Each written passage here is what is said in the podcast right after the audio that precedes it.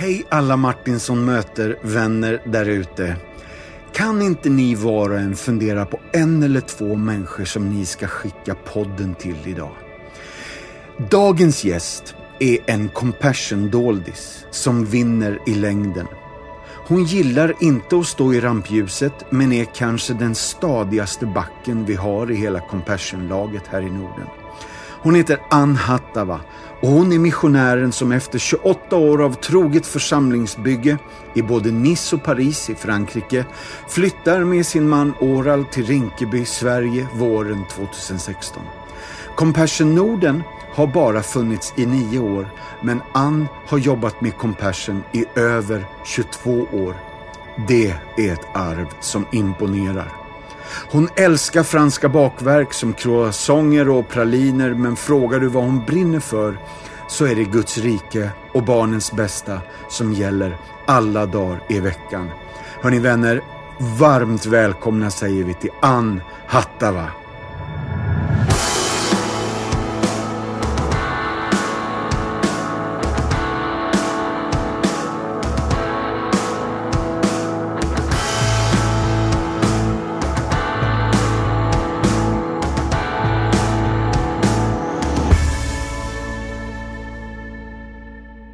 Hattava, välkommen till Martinsson möter. Tack Mattias. Du, det här är jättespännande tycker jag, och jag ger mig på mina första 5. Jag gissar att du känner till några av dem, men här kommer den första. Om du skulle vinna en olympisk guldmedalj i någon sport, en hittepå eller en verklig, vilken sport skulle det vara? Jaha, jag har aldrig sysslat med sport och alltid skjutit upp att börja med någonting. Så det börjar bli sent nu. Men jag tänker, det som är så bra med den här podden det är att det är mycket som man får hitta på. Ja. Så en hittepåsport tänker jag, utan att lägga någon värdering i den, det skulle vara multitasking. Och då tänker jag mig att då får alla som ställer upp, nej men de får 3 små barn, de får en hög med tvätt, de får ett skitigt kök, en strykbräda och lite sådana grejer. Och så får man tävla i och klara av och göra allting på en gång så fort som möjligt. Jag tror jag skulle klara det ganska bra, jag kanske kunde bli mästare. Ja, jag vet inte vad olympiska kommittén säger. Men... Ja, men det här, alltså, jag är ordförande i den här kommittén så jag har ju bokat dig redan. Ja, men vad bra. Det var fråga nummer 1. Och här kommer 2 nu då. Är det något parti i någon barnfilm som skrämde dig eller som fortfarande skrämmer dig? Jag kommer faktiskt inte ihåg så mycket från film när jag var barn. Om jag tittade på film. En film som jag vet att jag tyckte var obehaglig. Och det tycker jag nog egentligen än idag. Jag vet inte ens om jag har sett hela det. Alice i underlandet. Som jag tycker är hemskt obehaglig. Den gamla liksom. Ja, den gamla Disney-filmen. Ja. Men är det den tecknade? Ja. Ja, visst. Just det. Ja, jag fattar. Och om du fick välja ett popband att vara med i, eller om du får starta ett helt nytt popband, vilka skulle vara med i ditt band?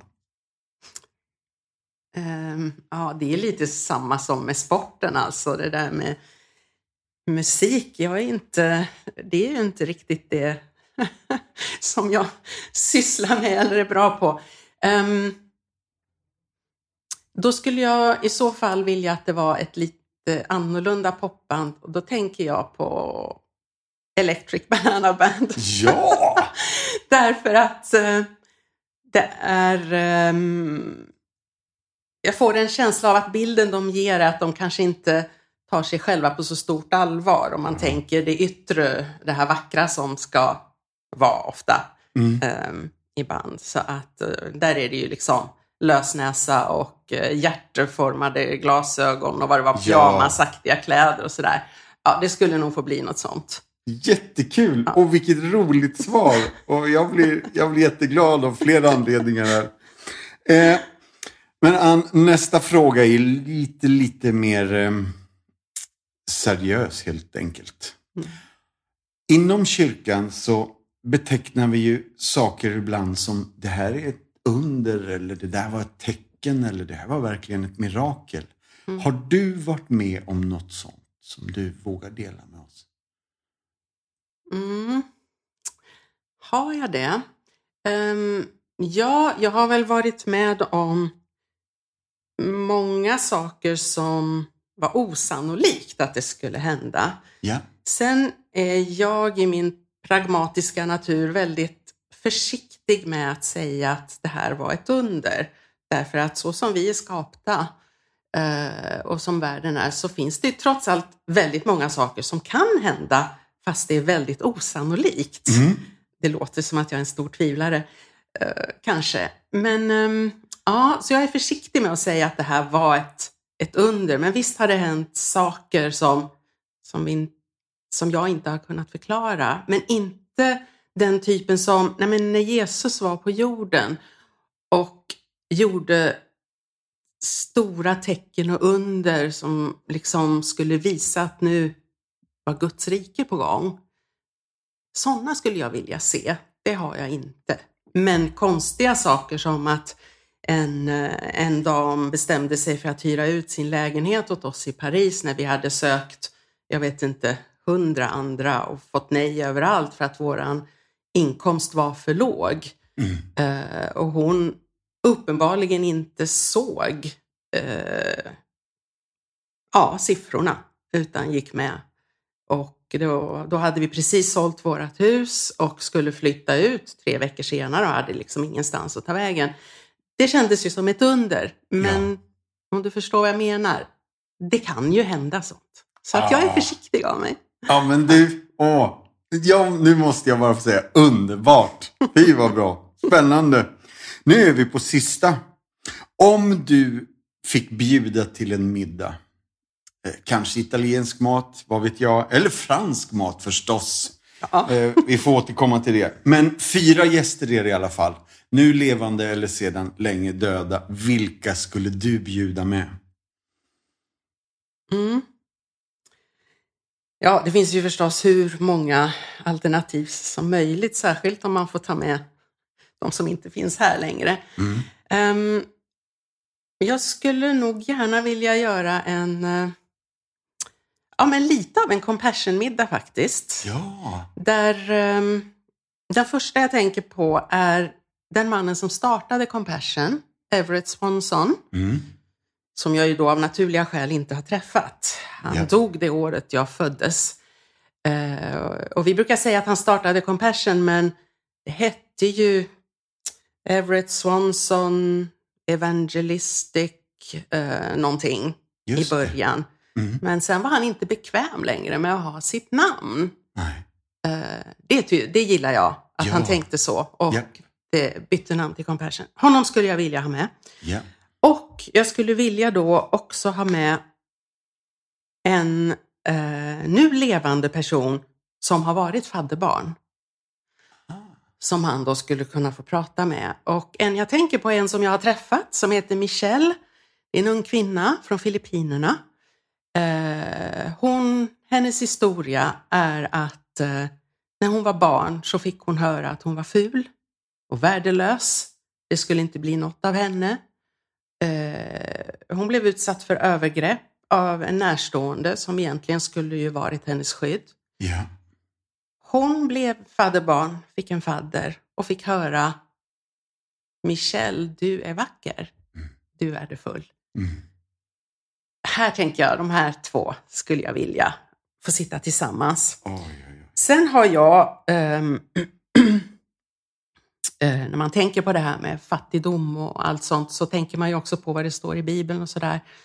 Och då tänker jag, då vore det läge att bjuda med någon som talar om detta i Bibeln. Amos, profeten Amos. Ja.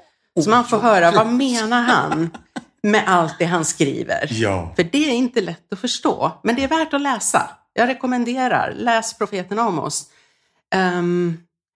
Det är mycket om dom faktiskt. Men det är också rejäla ord om hur Israel är det väl beter sig mot de fattiga. Yeah. Det skulle vara intressant att få med det i samtalet. Och då är det en så bra grupp så då tänker jag, det här behöver nå ut. Så då vill jag med en journalist som kan göra ett referat eller en artikelserie om detta. Uh-huh. Och jag känner inte många journalister, men en som jag uppskattar, Emanuel Karlsten, tänkte jag kunde få vara med och få uppdraget. Det här ser jag fram emot. Jag hoppas det går att fixa. Det är så spännande. Det här var fruktansvärt bra. Jag skulle vilja dröja kvar vid varenda gäst här, för det här är ju... Ann, vilken middag. Om du ska välja film eller dokumentär, vad väljer du då?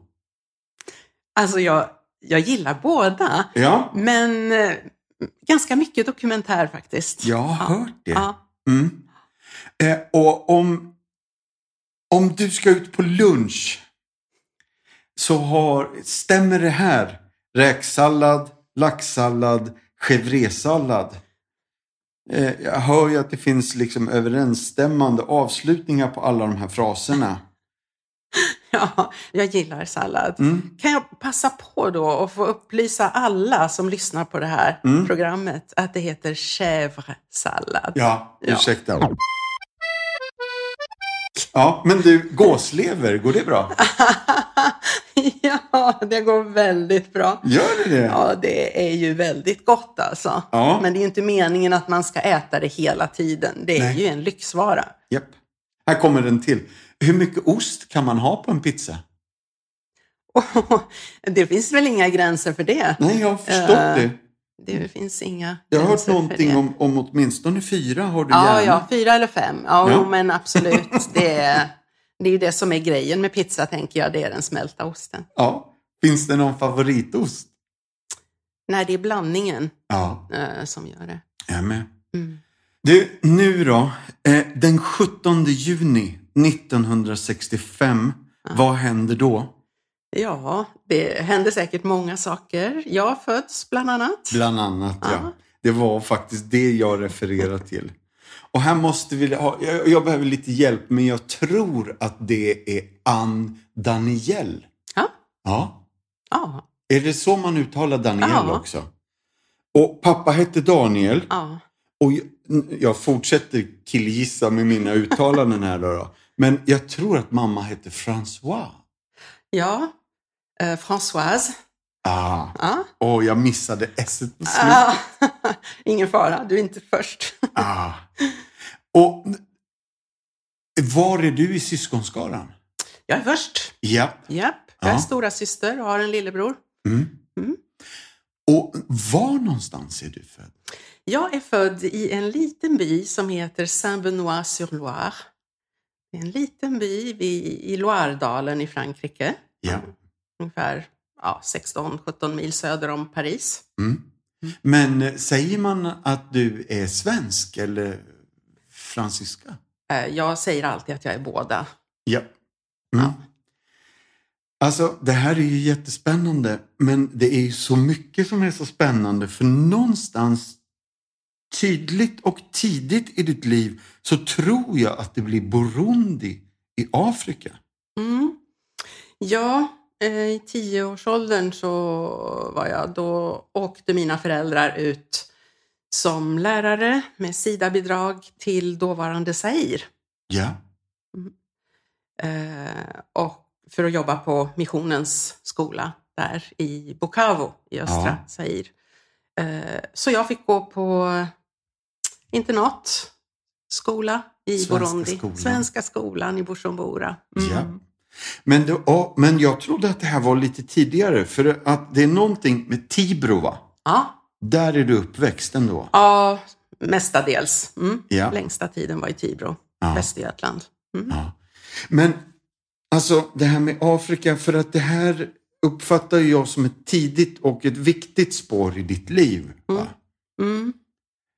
För här föds en längtan att, med mission. Mm. Ja. Jag var väl cirka 10-13 år då. Så att på något sätt sammanföll det väl med tankar på livets stora frågor om varför är jag född i en familj, ett rikt land och inte här, där i Afrika då. Ja. Så att, ja, absolut. Någonting föddes där och jag tänker väl att, bara det att jag är här idag på Compassion. Mm. Jag tror att det har sin upprinnelse där, absolut. Mm. Någon av dina vänner nämnde någonting om att det är, alltså antingen är det en händelse eller ett beslut du tog ganska tidigt i den här åldern att liksom, jag vill leva för andra. Ja, det var så jag tänkte. Jag vet inte, jag sa väl ingenting så rakt ut som du precis gjorde nu. Men det var absolut det som var min tanke. Och men även senare i tonåren. Där, när man tänkte på vad ska man bli, vad ska man göra. Jo, men jag vill göra något för andra. Ja. Det här är jättehäftigt. Och från det här vet jag inte riktigt, men 1984 har jag en referens i alla fall. Då är du 19 år och då ringer PMU, Sven-Erik Grän, och säger, vill du bli sekreterare? Ja, nästan. Riktigt så fantastiskt var det inte, men nästan ändå. Ja. Det var, då hade jag ju sökt in på högskolor och sånt där. Men på sommaren, strax före Nyhem, så annonserades det i Dagen. PMU annonserade om en sekreterare. Ah, okay. Och jag såg det och PMU liksom. Så att jag tog pappas bil och körde ner till Nyhem. Mm. För man kunde gå till deras vagn så och visa sitt intresse. De hade inte kommit ner än. Sven-Erik Grän hade inte kommit ner än. Mm. Så jag åkte hem igen och så åkte jag ner nästa dag. Yeah. Från Tibro till Mullsjö där.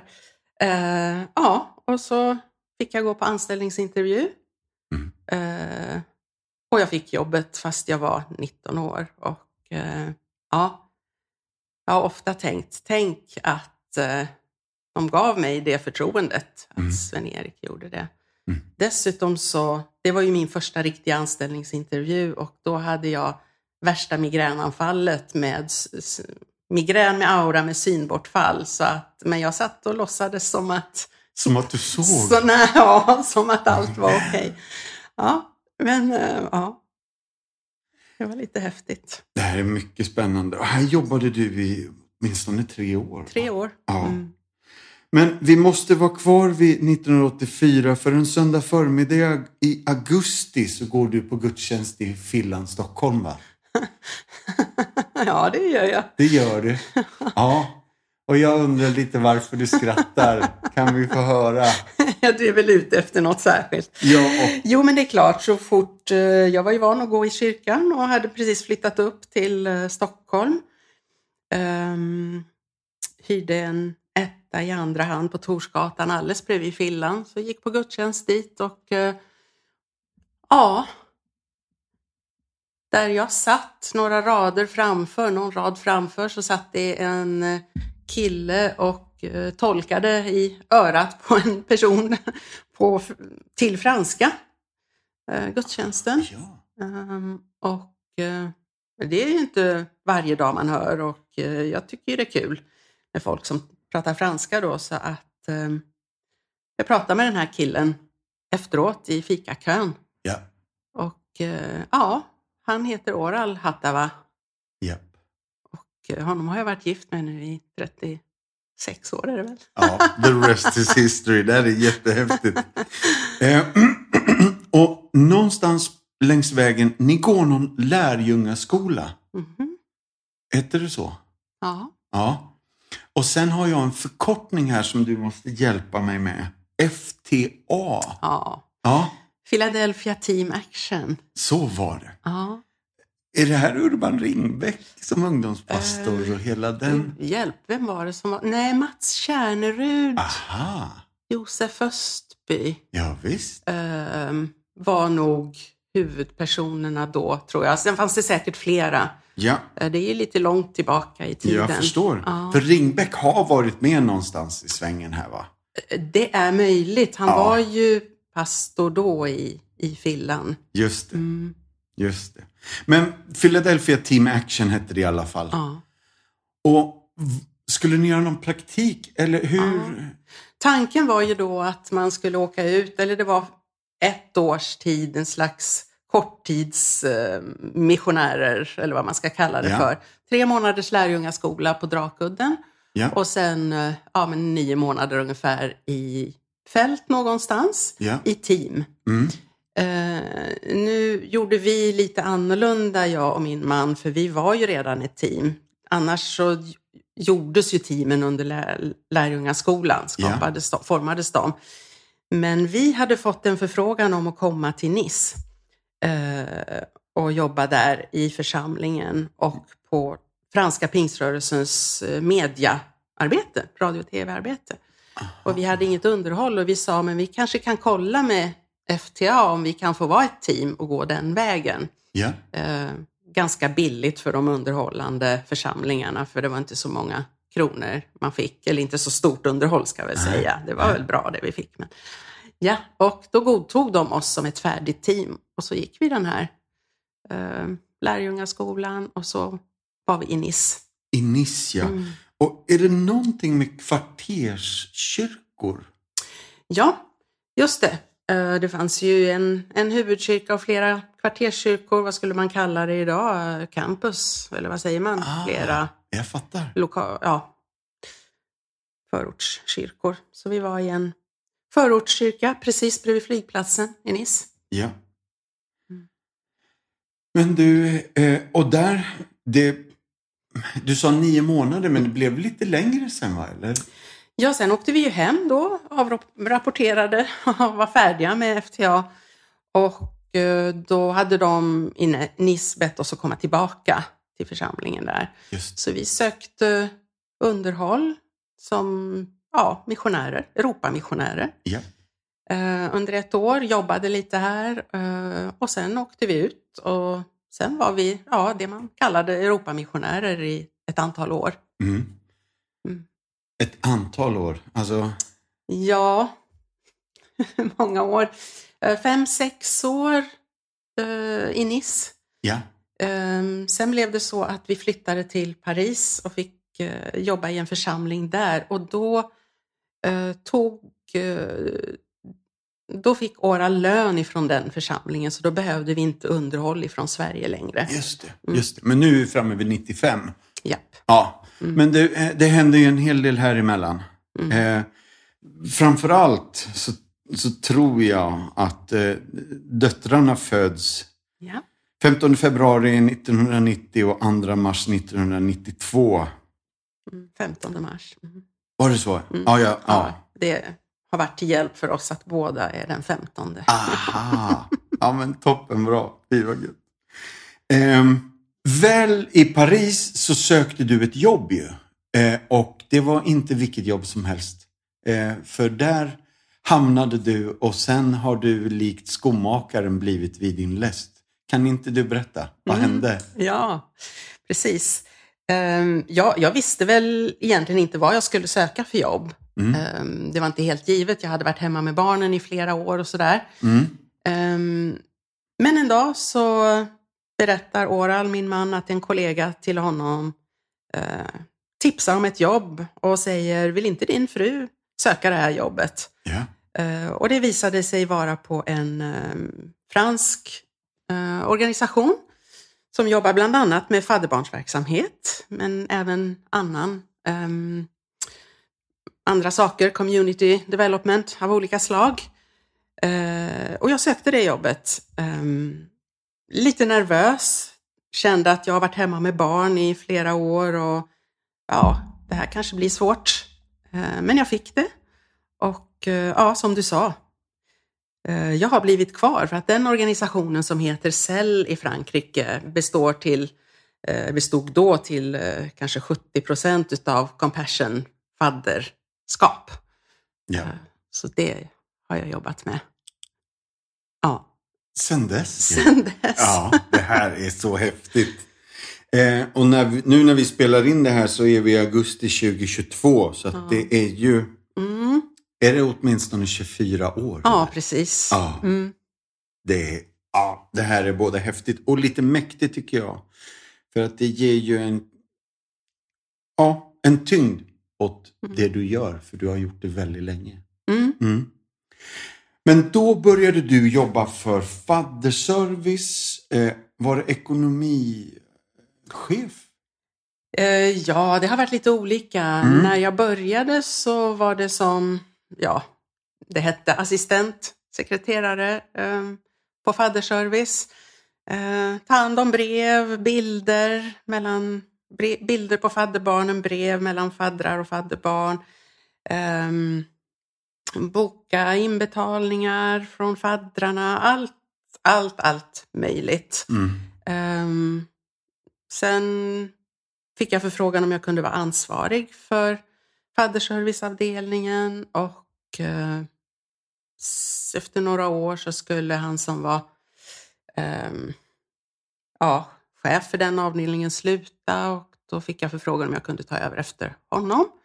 Så att då var jag ansvarig för hela fadderarbetet inom den här organisationen då. Så jag har gjort lite allt möjligt. Men det var inte bara ekonomi där. Det hände senare i Norden.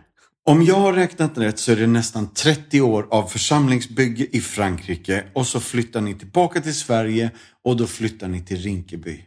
Och så fortsätter ni att jobba med församlingsarbete.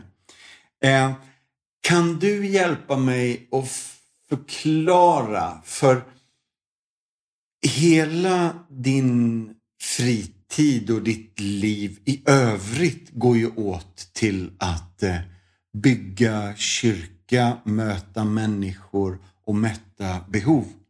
Och sen är det liksom ditt yrkesval att betjäna de fattiga, att bygga Guds rike och mätta behov. Alltså det här är ju tillbaka till den här beslutet du tog när du var 12-13. Jag vill leva för andra. Men hjälp oss att förstå efter 30 års församlingsbygge i Frankrike till Rinkeby. Ja, så här var det. Vi bestämde oss då för att flytta tillbaka till Sverige. För våra döttrar var vuxna och självständiga. Och vi har ju föräldrar, eller hade, i Sverige. Och sa att vi vill prova att flytta hem till Sverige igen. Yeah. Det där med Rinkeby hade vi inte planerat. Vi fick kontakt väldigt snabbt. Vi hade precis flyttat tillbaka. Så var det fick jag inbjudan till en träff för folk som har varit i Burundi. En Burundi-träff på hösten 2016. Och där hade jag ju gått på Svenska skolan. Så Oral och jag åkte dit. Och träffade då Marcus Sand som var pastor i Rinkeby. Och Oral som inte har varit i Burundi men som var med på den här träffen. Pratade mycket med Marcus och tyckte att det här var ju en jätteintressant person. Och vi blev ganska snabbt bjudna till Rinkeby. Så att Oral skulle predika och vi fick träffat styrelse och äldste. Och det gick väldigt fort och vi fick förfrågan om vi ville komma dit som pastorspar. För Marcus skulle sluta. Aha. Så gick det till. Yeah. Och vi kände ju när vi kom till Rinkeby. Men wow, det här är ju lite som det vi har levt i Paris. Oh. Där vi jobbade med asylsökande, papperslösa, folk som hade kämpigt. Mycket invandrare, mycket nordafrikaner och så. Så vi tackade ja och så flyttade vi dit helt enkelt. Just. Och kände oss ganska hemma. Mm. Ja. Det här är häftigt. Jättefint. Om du sitter på en middag och ska prata med någon människa som aldrig har träffat dig och som aldrig har hört om Compassion förut. Hur presenterar du inte bara ditt jobb utan organisationen som sådan? Förstår du? Liksom måla bilden för oss. Mm. Ja, då skulle jag väl säga att vi är en organisation som arbetar med individuellt fadderskap. Det vill säga man kan som fadder eller man tar som fadder ett ansvar att stödja ett specifikt barn ekonomiskt. Ja.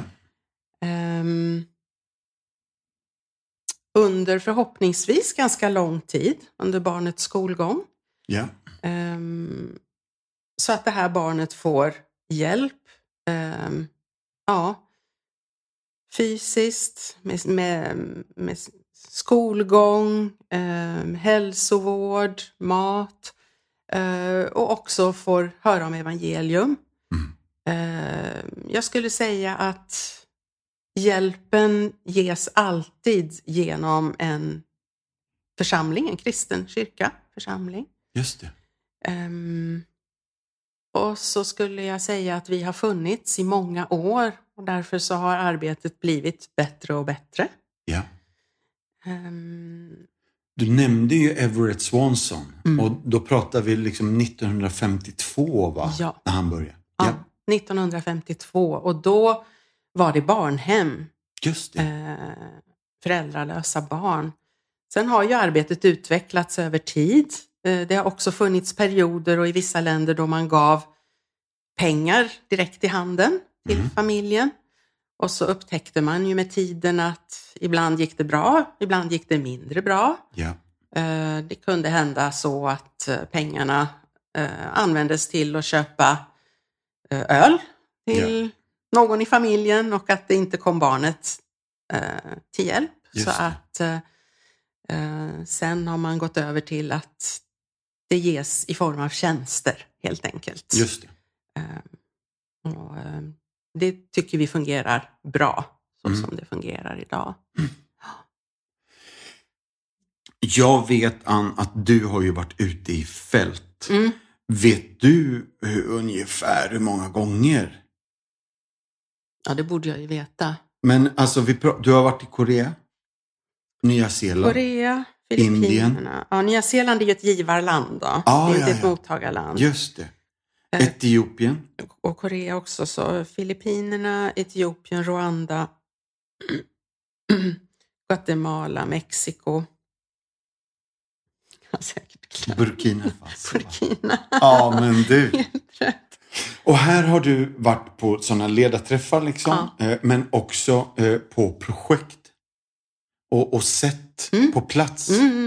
Alltså, vi som är faddrar i Sverige. Här skulle jag vilja att du målar lite för oss. Hur kan ett faddercentrum se ut? Arbetet görs ju då vid en lokal kyrka som jag sa. Och då är det så att den här församlingen... Ja, de här församlingarna samarbetar med Compassion, öppnar det vi kallar ett center, ett Compassion-center, där man skriver in då barn i närområdet. Ja.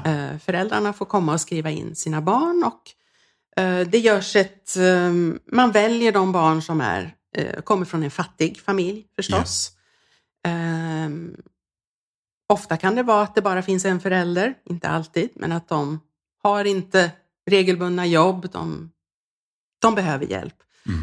Och bor tillräckligt nära för att komma till kyrkan. Därför att arbetet som jag sa så är det i form av tjänster. Det betyder att man måste ju komma på plats. Man måste komma till den här kyrkan på de tider som verksamheten bedrivs.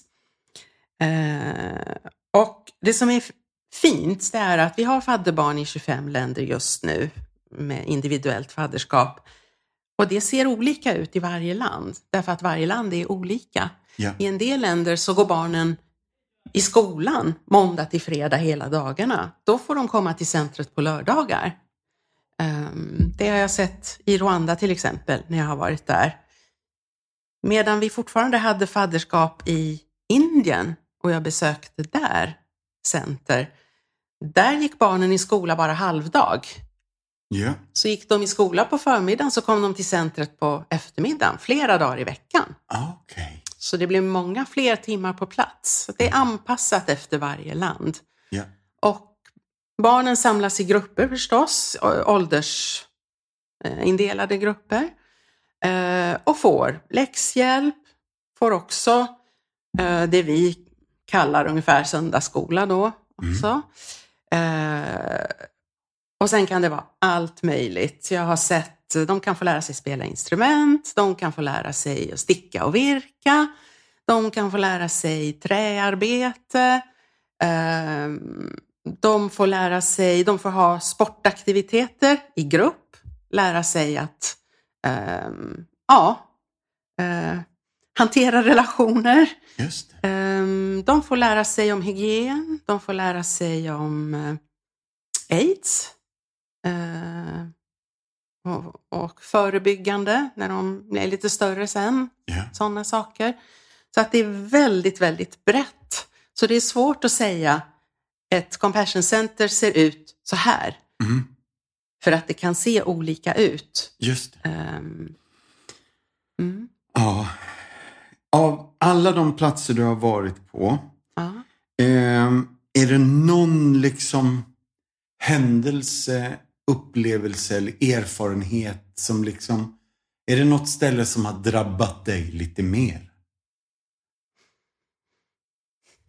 Oj, jag tror ju att varje plats drabbar en på sitt sätt. En sak som förvånade mig var besöket i Filippinerna. För jag levde i tron att Afrika är ju jättefattigt. Yeah. Asien är ändå lite bättre. Så här tänkte jag.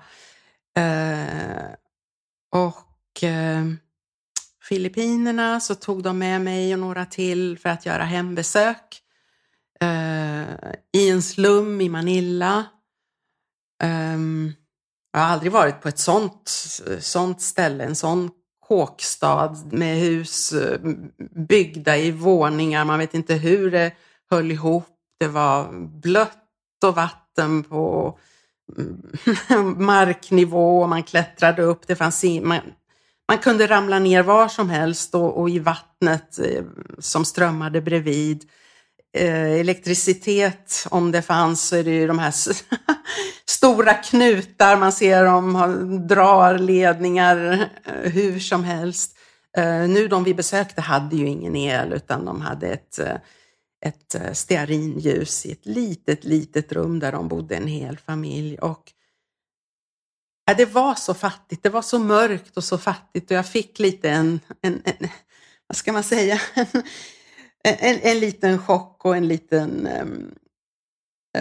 jag fick lära mig att det finns verkligen överallt, och det var inte riktigt rätt min tanke att det är så fattigt på vissa ställen men inte på andra. Det finns fattigdom överallt och i alla våra länder där vi har fadderbarn så finns det riktigt utsatta människor. Ja. Sen är klart har jag ju fått förmånen att träffa 2 av våra egna fadderbarn, och det är klart att det berör en. Ja. Absolut, ja. Det gör det ju. Vilka länder? Burkina Faso. Okej. Okay. Hade du varit i Rwanda?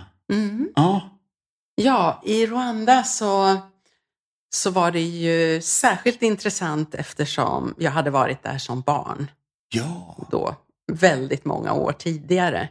Så jag återvände till platser där jag hade varit som barn själv. Och såg nu Compassions arbete. Så det var ju väldigt starkt faktiskt. Ja. Var det. Och Rwanda också eftersom folkmordet hade varit och Compassion hade ju då fått pausa förstås och sen dragit igång igen och med de barn som fanns kvar eller hade kommit tillbaka. Ja. Så det är ju ett väldigt speciellt land på det sättet. Ja, verkligen. Du, Ann, när du inledde så tyckte jag det blev så spännande med vilka 4 vill du ha vid middagsbordet, och en av dem var Michelle. bara berätta lite mer om henne, för att det här är ju en gripande livsöde som faktiskt förvandlades där. Mm. Mm. Precis. Det är så starkt i hennes vittnesbörd om hur allting blev annorlunda när hon fick veta att hon var värdefull och när hon fick hopp för framtiden och när det liksom någon investerade i henne, satsade på henne. Yeah. Och sen och nu så skapade hon en organisation i Manila där hon då hjälper tjejer, barn, ungdomar.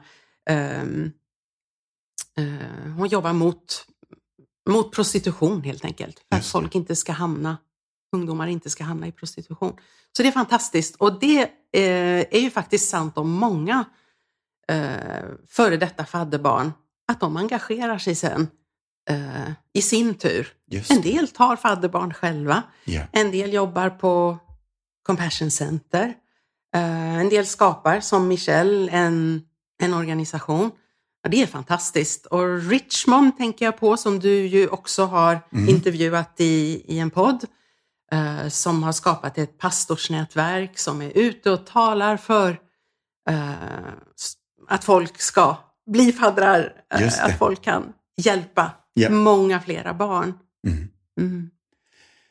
Du Ann, på ett personalmöte för en tid sedan så berättade du en sån oerhört fin berättelse om en liten tjej som heter Dorothy. Kan inte du bara berätta för lyssnarna till Martinsson möte, vem är hon? Dorothy är ett fadderbarn i Uganda som visade det sig ganska snart var allvarligt sjuk, har ett allvarligt hjärtproblem. Och behövde specialistvård för det. Behövde opereras för att få ett drägligt liv och ett liv, därför att det kan vara helt enkelt livshotande. Den sjukdomen som hon hade. Tack vare fadderskapet så kunde hon få den hjälpen. Vi fick förfrågan då från Compassion International om vi kunde från Compassion här i Norden bekosta hennes operation. Och då är ju det kostsamt. Hon skulle behöva flygas till Indien där Compassion har samarbete med ett sjukhus just för den här typen av svåra operationer. För barn som är allvarligt sjuka i Afrika så väljer man att flyga barnet dit för operation. Och faktum är att tack vare gåvor som vi hade fått in så kunde vi säga Compassion här i Norden kan bekosta den här operationen för Dorothy. Så Dorothy fick åka tillsammans med sin mamma och jag tror det var sjuksköterska, någon vårdpersonal då till Indien, bli opererad. Det tillstötte en del komplikationer. Hon fick opereras om efter några dagar. Det tog längre tid. Rehabiliteringen. Men sen så var det bra. Och hon fick komma hem igen. Och tack vare detta så har hon ju ett helt annat liv idag. Yeah.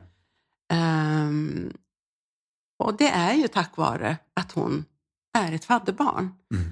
Och vi förväntar oss ju självklart inte att den enskilda faddern ska kunna bekosta sådana här extra. Utan då är det tack vare andra gåvor som vi har fått in. Som vi kan hjälpa barnen ännu mer när det är sådana speciella behov. Är det här det som kallas för... är det fadderskap plus eller... Ja, precis. Det är en del utav det. Fadderskap plus, när man betalar lite mer än det vanliga fadderskapet. De pengarna används då, läggs i en pott kan man säga, en fond där man kan ta vid speciella behov. Och det är det som sker. Och det kan vara precis ett sånt här exempel. Eller det kan vara att vid ett center så behöver man önskar göra en lekplats till exempel så att barnen ska kunna leka.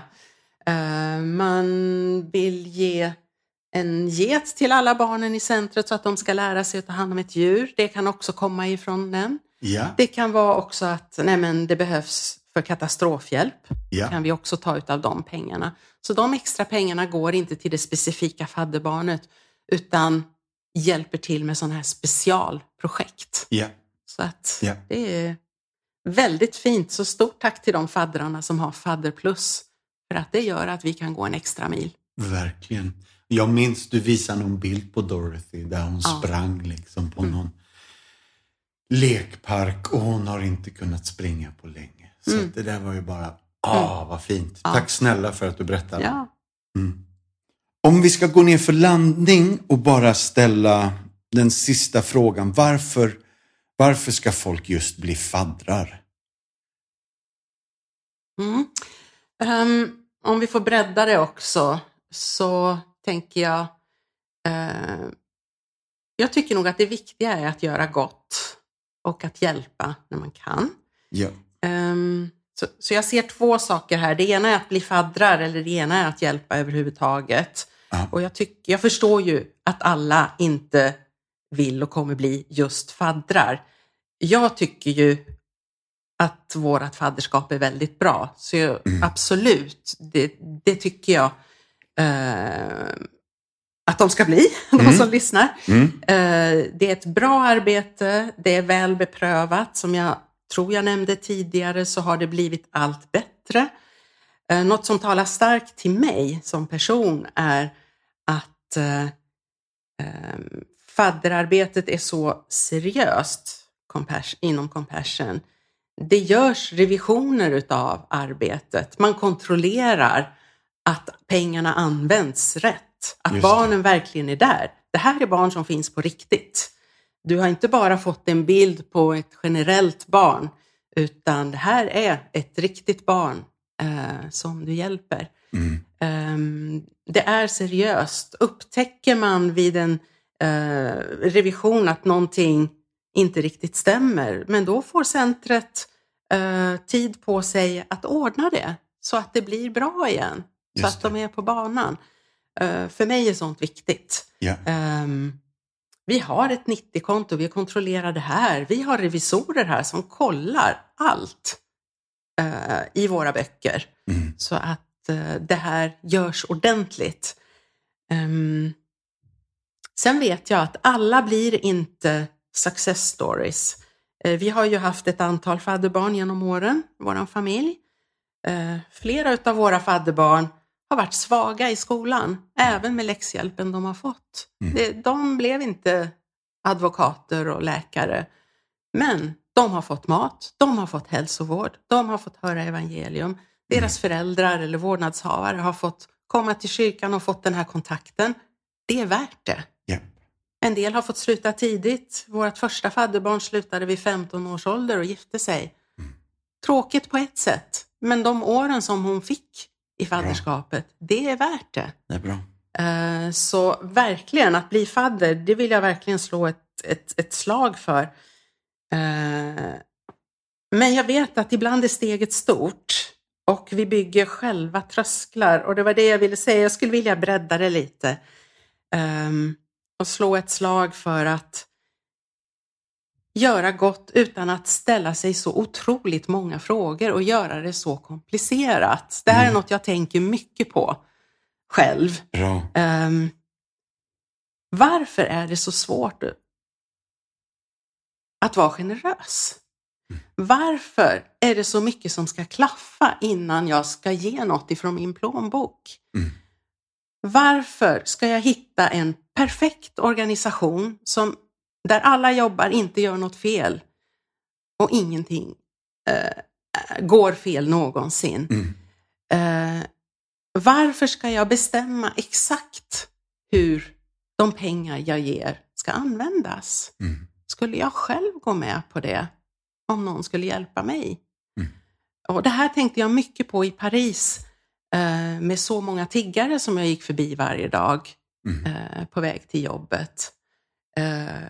Och många säger, du ger väl inte pengar? Du vet inte hur han ska använda pengarna. Ge mat istället. Eller ge saker. Ja, okej. Är det det som den här personen behöver mest? Vet jag det? Mm. Eller som den här personen vill ha?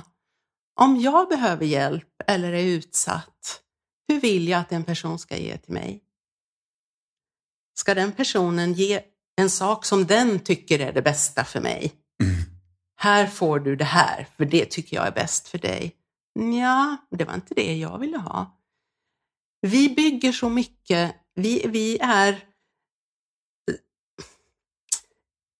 Vi tror att vi vet bäst själva. Yeah.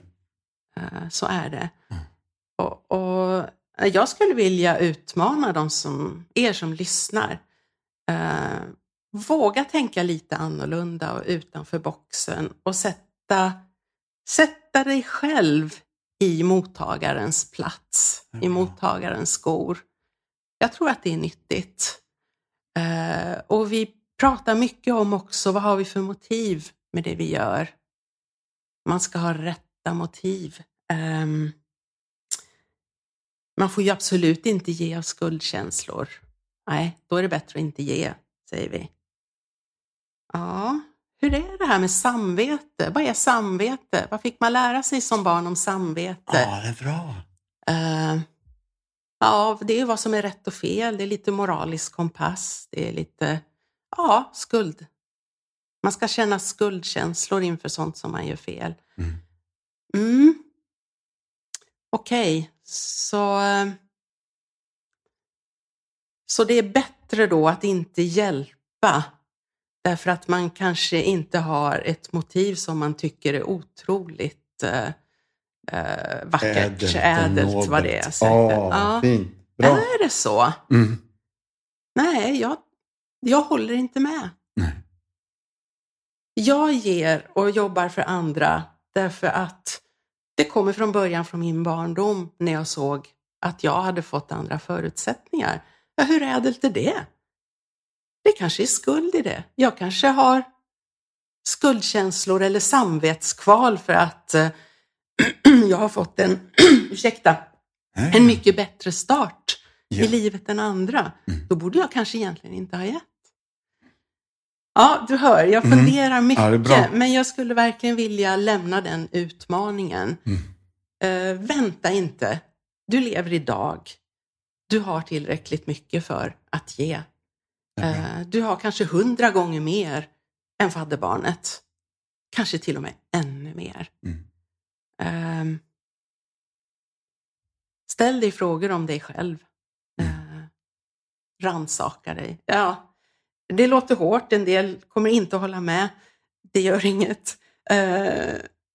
Om det här kan få någon att tänka efter och faktiskt vara generös idag, då var det värt det. Yeah. Det var därför jag tackade ja. Fast jag inte alls tycker om att synas och höras. Nej, jag har förstått det. Men jag är så tacksam, Ann. Jag är så tacksam att du tog dig tid. Och att du vågade kliva över utanför boxen verkligen. Det här är ju utanför din komfortzon, jag vet det.